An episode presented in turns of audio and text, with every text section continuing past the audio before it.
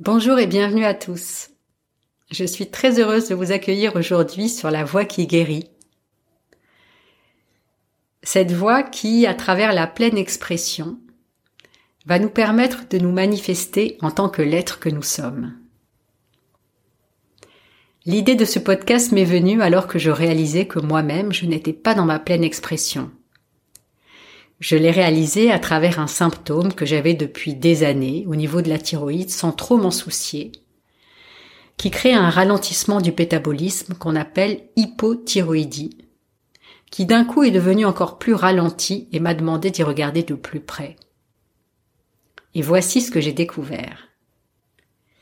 Je fais ici une parenthèse sur le fait que beaucoup, beaucoup de femmes subissent ce symptôme et la violence des traitements que l'on connaît. Donc j'ai reçu l'information évidente que cette hypothyroïdie était en fait un blocage au niveau de la gorge et plus précisément au niveau du chakra de la gorge, siège de l'expression authentique. Et que pour guérir cette hypothyroïdie, eh bien, il fallait m'ouvrir à une expression plus vaste. Et en le réalisant pour moi, j'ai réalisé aussi que pour d'autres, cette pleine expression pouvait peut-être être nécessaire. Voilà comment est née la voix qui guérit, ou comment nous pouvons tous nous ouvrir à notre voix VOIX pour s'ouvrir à la voix VOIE du retour inconditionnel à l'être que nous sommes. Mais revenons un peu en arrière, car avant d'en arriver là, j'ai eu un grand cheminement qui a commencé dans les années 90 avec deux maîtres tibétains, que j'ai suivis en tant qu'étudiante, Sogyal Rinpoche et Zanzar Khyentse Rinpoche. Rinpoche, je l'ai rencontré à Paris, à la sortie du livre tibétain de la vie et de la mort, et j'ai eu l'occasion de cheminer avec lui pendant une dizaine d'années en tant qu'étudiante et aussi engagée dans l'organisation des venues du Dalai Lama en France. Un grand honneur. Quant à Zanzar Khyentse Rinpoche, que j'ai rencontré euh, à l'Erabling, pour la, première fois au centre de retraite de Sogal Rinpoche, il m'a permis de déployer ma propre créativité spirituelle grâce à une relation qui semblait être davantage amicale, mais qui était évidemment un moyen habile pour rendre l'intégration des enseignements plus accessible et sortir d'une forme de paternalisme spirituel qu'on peut avoir vis-à-vis de maîtres qui semblent nous être euh, apparemment supérieurs, alors que finalement, il s'agit de retrouver ce maître intérieur qui est en nous. Et j'en profite euh, pour exprimer ici mon immense gratitude et remerciement du fond du cœur pour ces deux maîtres qui m'ont permis de trouver une colonne vertébrale spirituelle dans ma vie et de pouvoir m'y référer très naturellement aujourd'hui après plus de 25 ans auprès d'eux. En parallèle de ces enseignements spirituels, j'ai eu la chance d'avoir une vie de famille harmonieuse à Paris où je suis née et où j'ai vu grandir mes deux enfants que j'adore et aussi un mari aimant pendant 25 ans et aujourd'hui un compagnon de vie. Et tous me permettent de m'ancrer dans la vraie vie, de me lester dans un quotidien réel. Cet équilibre est nécessaire pour garder les pieds sur terre dans une vie spirituelle, parce qu'en fait, il peut y avoir beaucoup, beaucoup de possibilités de fuite dans la beauté transcendante de la spiritualité. Et naturellement, quand on reçoit autant, émerge le désir de partager, de donner à son tour. C'est ce que je fais depuis 15 ans avec la mindfulness. En 2006, j'ai rencontré John Kabat-Zinn, ce médecin américain qui a créé le MBSR, programme en 8 semaines de réduction du stress par la pleine conscience, qui est mondialement reconnu et validé scientifiquement.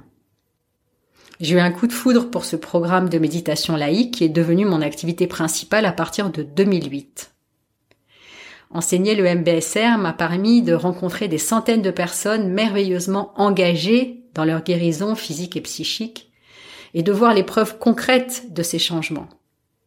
Et pour moi-même, la possibilité de déployer encore plus ma confiance de pratiquante, de trouver une voie en tant qu'enseignante, d'intégrer la méditation dans ma vie quotidienne et d'écrire le manuel de mindfulness paru chez Erol en 2012.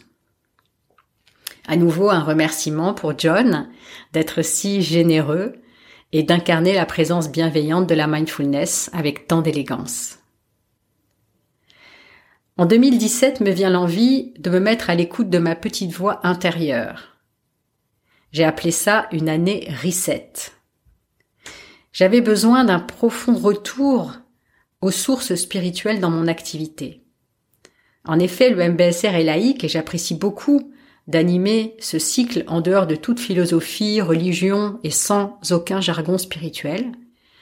Mais au bout d'un moment, j'ai senti que cela m'enfermait dans une présence un peu figée.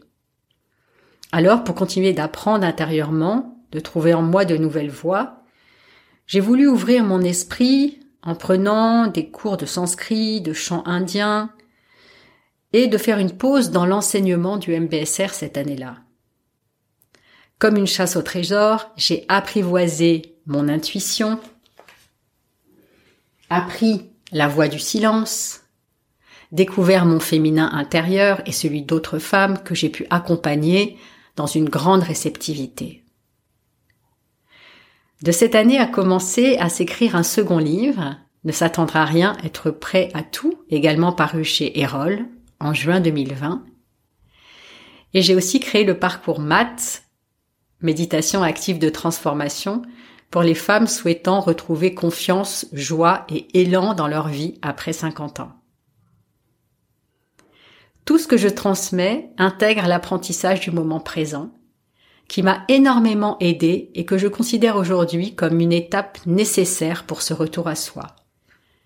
Car où nous trouvons-nous à cet instant, sinon là où nous sommes déjà? Prenons un instant justement pour se connecter à l'instant présent. Faisons une petite pause pour s'apprivoiser soi-même dans l'ici et maintenant. Simplement en prenant conscience de notre corps et en prenant quelques respirations conscientes.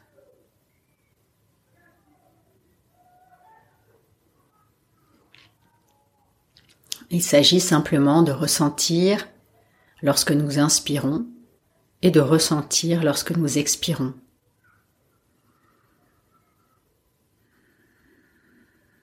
Nous allons remarquer que lorsque nous respirons, s'impriment dans notre corps des petits mouvements de gonflement à l'inspire, de relâchement à l'expire.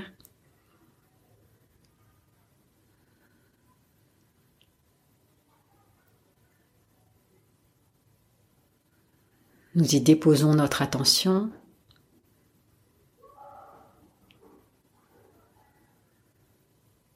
Et à chaque fois que notre attention va s'échapper, nous revenons avec douceur et gentillesse pour nous-mêmes sur ces sensations de la respiration.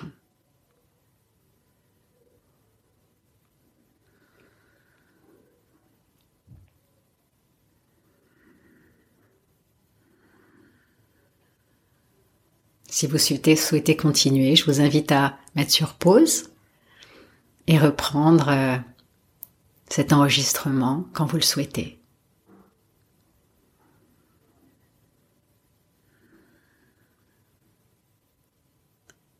Faire une pause dans le moment présent, c'est l'invitation de s'ancrer dans notre vraie vie, une vie bien réelle, quotidienne, et de pouvoir contribuer avec conscience et amour là où nous vivons, au sein de la communauté des êtres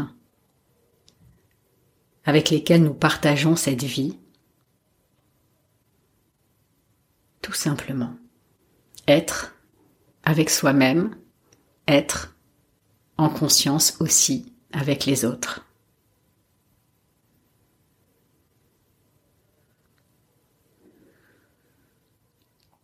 La voix qui guérit, c'est le témoignage de ce retour à qui nous sommes vraiment,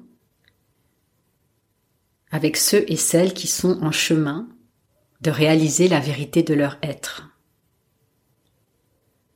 La voix qui guérit, c'est l'occasion de partager nos expériences de transformation, ces moments d'éveil que nous traversons tous et dont nous ne savons pas toujours quoi faire.